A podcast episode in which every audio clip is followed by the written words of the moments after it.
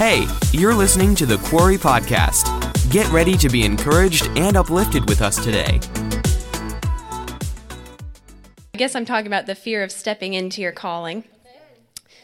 And I didn't want to like stand up here and talk about myself the whole time, but my testimony is the best testimony I have to give. So I'm going to talk about me.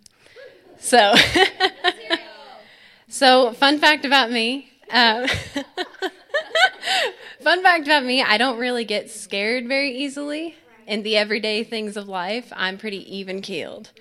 I my mom laughs at me because it's like it's pretty hard to get me upset about something unless you're jumping out at me or like around a corner. Chloe knows. I'm very much on the fight side of fight or flight. I have punched Chloe in the face before and I had to apologize. It was bad. But um, unless you're jumping out at me, it's really hard to make me scared or to shake me. Not very easily shaken. But um, there's one thing that terrifies me more than anything else on the planet. Can you guess what it is? Not public speaking, it's singing. Singing in front of people. Isaac knows. um, so we had uh, tryouts for the praise team years ago. I chicken AMC. I chickened out of tryouts twice. Told AMC I would show up, straight up just didn't appear. Like did not go, didn't show up. Um, and then finally I was like, I kept being like, okay, I know I'm supposed to do this. And so I asked AMC like, you know, what can I do? And he said, send me a video. It took me like a month to record that video, and I still was like going to like send it, and my hand was shaking. I'm like, you can do it, but. but um, so it took me long enough, but I finally got on the stage, and then as soon as I first got up there, I'm like, why did I do this? I can't do this. And I would stand up there and I would be shaking. And I literally remember my knees knocking together at one point. I'm like, this is horrible. What are you doing to yourself? This is the worst. But, you know, I knew one year at camp that God spoke to me and said, You're supposed to be on that stage. You're supposed to sing. And of course, I said, No. You've got the wrong girl. This is not, no. But, you know, he was right. And um, I actually, I've never told AMC this. I typed out a text message to resign the praise team, and I kept it in my notes for two months. And every, like almost every day, I would put it in the text bubble, and I would go to press send, and the Holy Ghost would say, "Mm, didn't tell you to do that. Don't send it." And I would delete it, and then the next day I'd be like, "I'm gonna do it." Holy Ghost say, Mm-mm, "Don't do that." But that's how scared I was. I was like, I, I just can't do it. And I'm, you know, I would stand in the bathroom and stand there and be like, Am I going to throw up? Because I thought I was going to throw up. And my face gets red when I'm nervous. I know my face is red right now, but I would wear so much makeup to cover up my face because it's just like, it's bad. But it's bad. But I think that is kind of true of a lot of us. Maybe you're not as dramatic as I am when it comes to singing, but you know, I think a lot of us were standing there looking at our calling. We know what we're supposed to do. We know what the next step is, but it's like I can't do it. I just can't do it. I'm too scared. And I, as I get older, it's becoming more and more true to me that the devil's going to do literally anything he can to make me scared of what I'm supposed to do or to you go, you know, get me off track. But for me, it was he's just trying to make me scared. I don't know why that's what gets me, but he just throw fear at me. And thankfully, I've recognized that. But um, you know, that's literally his one goal. Like that's his goal in life. Because one step closer to my calling is one step closer to him being defeated. He's already defeated, but for some reason he thinks he's not.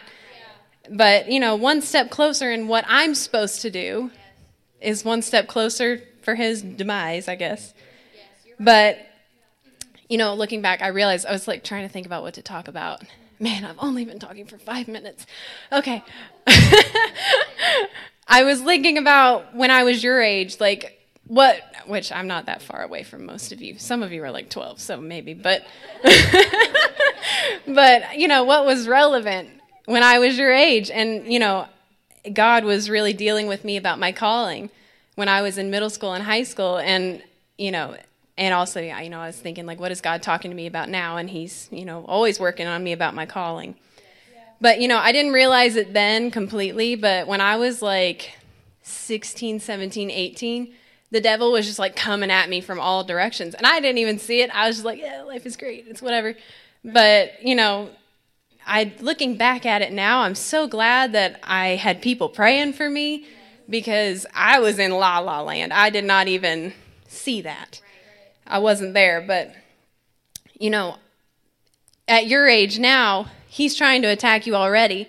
Especially all of you here tonight. I know you're all gifted and you all have a calling and you're all in the right place. So he's going to be coming after you because he knows, oh, oh, they took a step further to what they're supposed to be doing. Um, let me flip this over. and you know, this year too has provided us a lot of opportunities to be in fear. I mean, we literally lived through a, a global pandemic, you know, a virus that was killing people, and then you know, we were literally locked in our houses, isolated. And I'm not going to lie, I slipped during uh, lockdown. It was like, as far as my faith walk goes, it just kind of slipped. And it was, I realized it's because I wasn't with my friends. I didn't have people keeping me accountable. I, you know, I fell off the wagon and it was like the days started to blend together and I was like, have I read my Bible? Nope. How long ago was that? Today is Monday. Oh my gosh. But, you know, sheesh. um, you know, stepping into your calling seems scary. It shouldn't be. And I find myself a lot going, like asking myself, what are you so afraid of? But it's more like, what are you so afraid of? Because it's like, I know the scriptures. I don't need to be scared. I know this. I know there's nothing to be, you know, I know the scriptures. There's no fear associated with it if you're in faith about it, there's no fear associated with it. But, you know, I was just not in faith. And I have, I'm already to my points. Oh my goodness. I have three points, and it's really it's three steps to combat fear. And the first one is stop talking about it. And you, know when you have a friend and they like someone and they like just won't stop talking about it, it's like we get it, he's hot. Like shut up. And it's like they just go on and on and on. Well, you know why they're talking about him? They're thinking about it. That's all they're thinking about.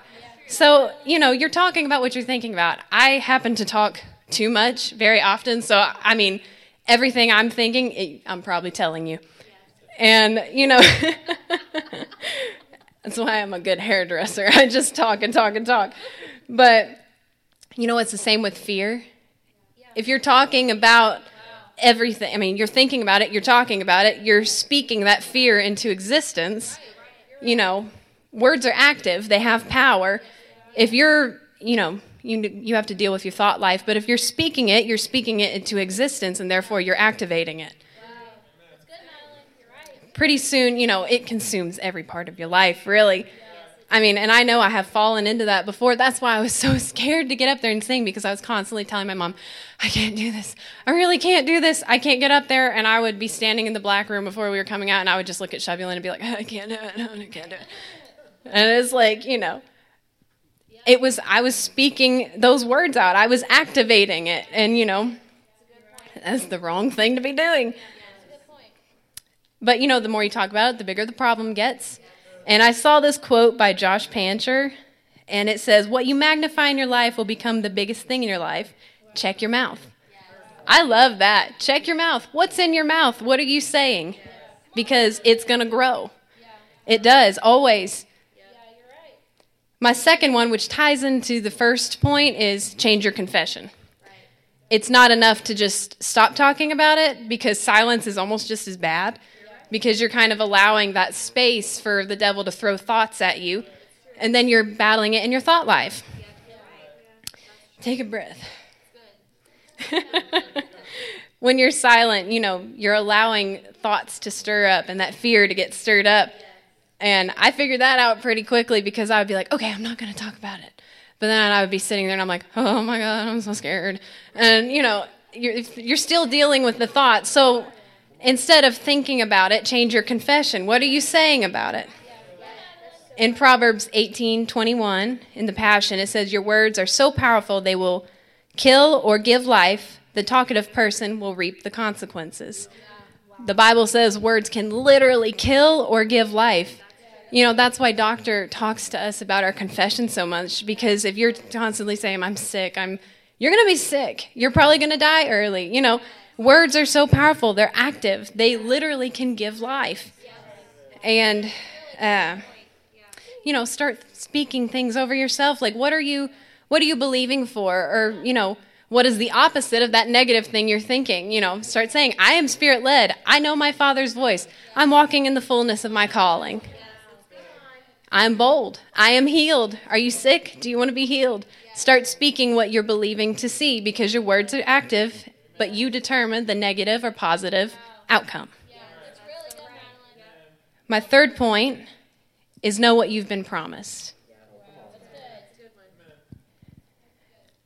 So I'm going to read a verse. I'm kind of going to only highlight a little part. You don't have to put it up, Leslie. Um, Jeremiah, it's 29, somewhere in the middle. It's the message, so I'm not really sure what part of this verse it is.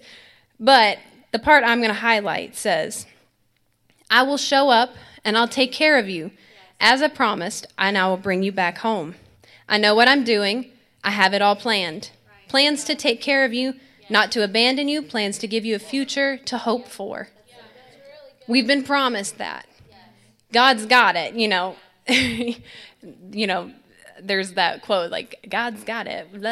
You see it everywhere, but it's so true. He's got it.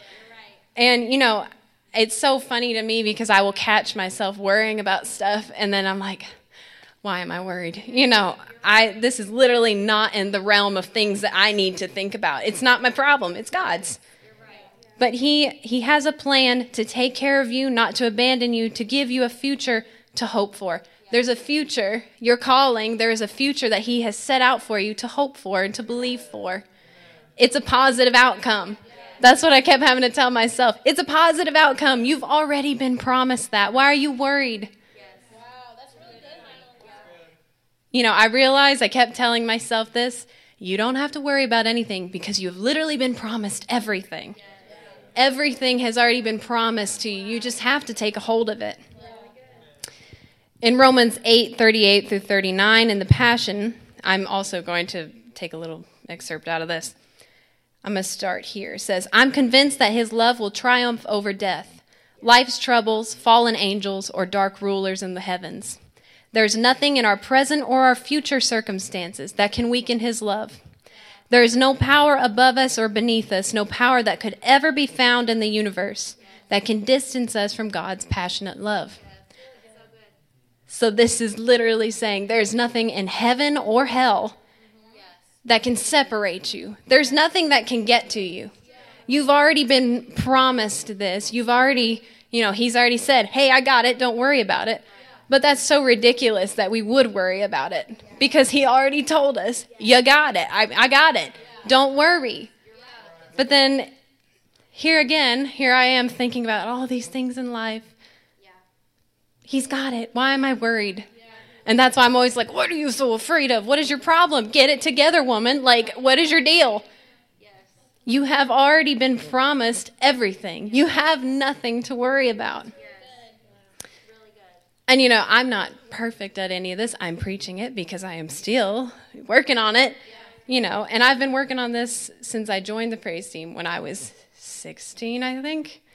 And I'm 21 right now. So I have been working on this for a while. And, you know, I'm not perfect, but this is what keeps me on track. And I'm constantly coming back to this. I have it written down in my planner. Madelyn, stop talking about it. Madelyn, change your confession. What are you saying? Madelyn, what have you been promised? And I'll ask myself that. I'll be driving in the car or whatever. Madelyn, what have you been promised? And I'll just start listing, listing the things that I have been promised.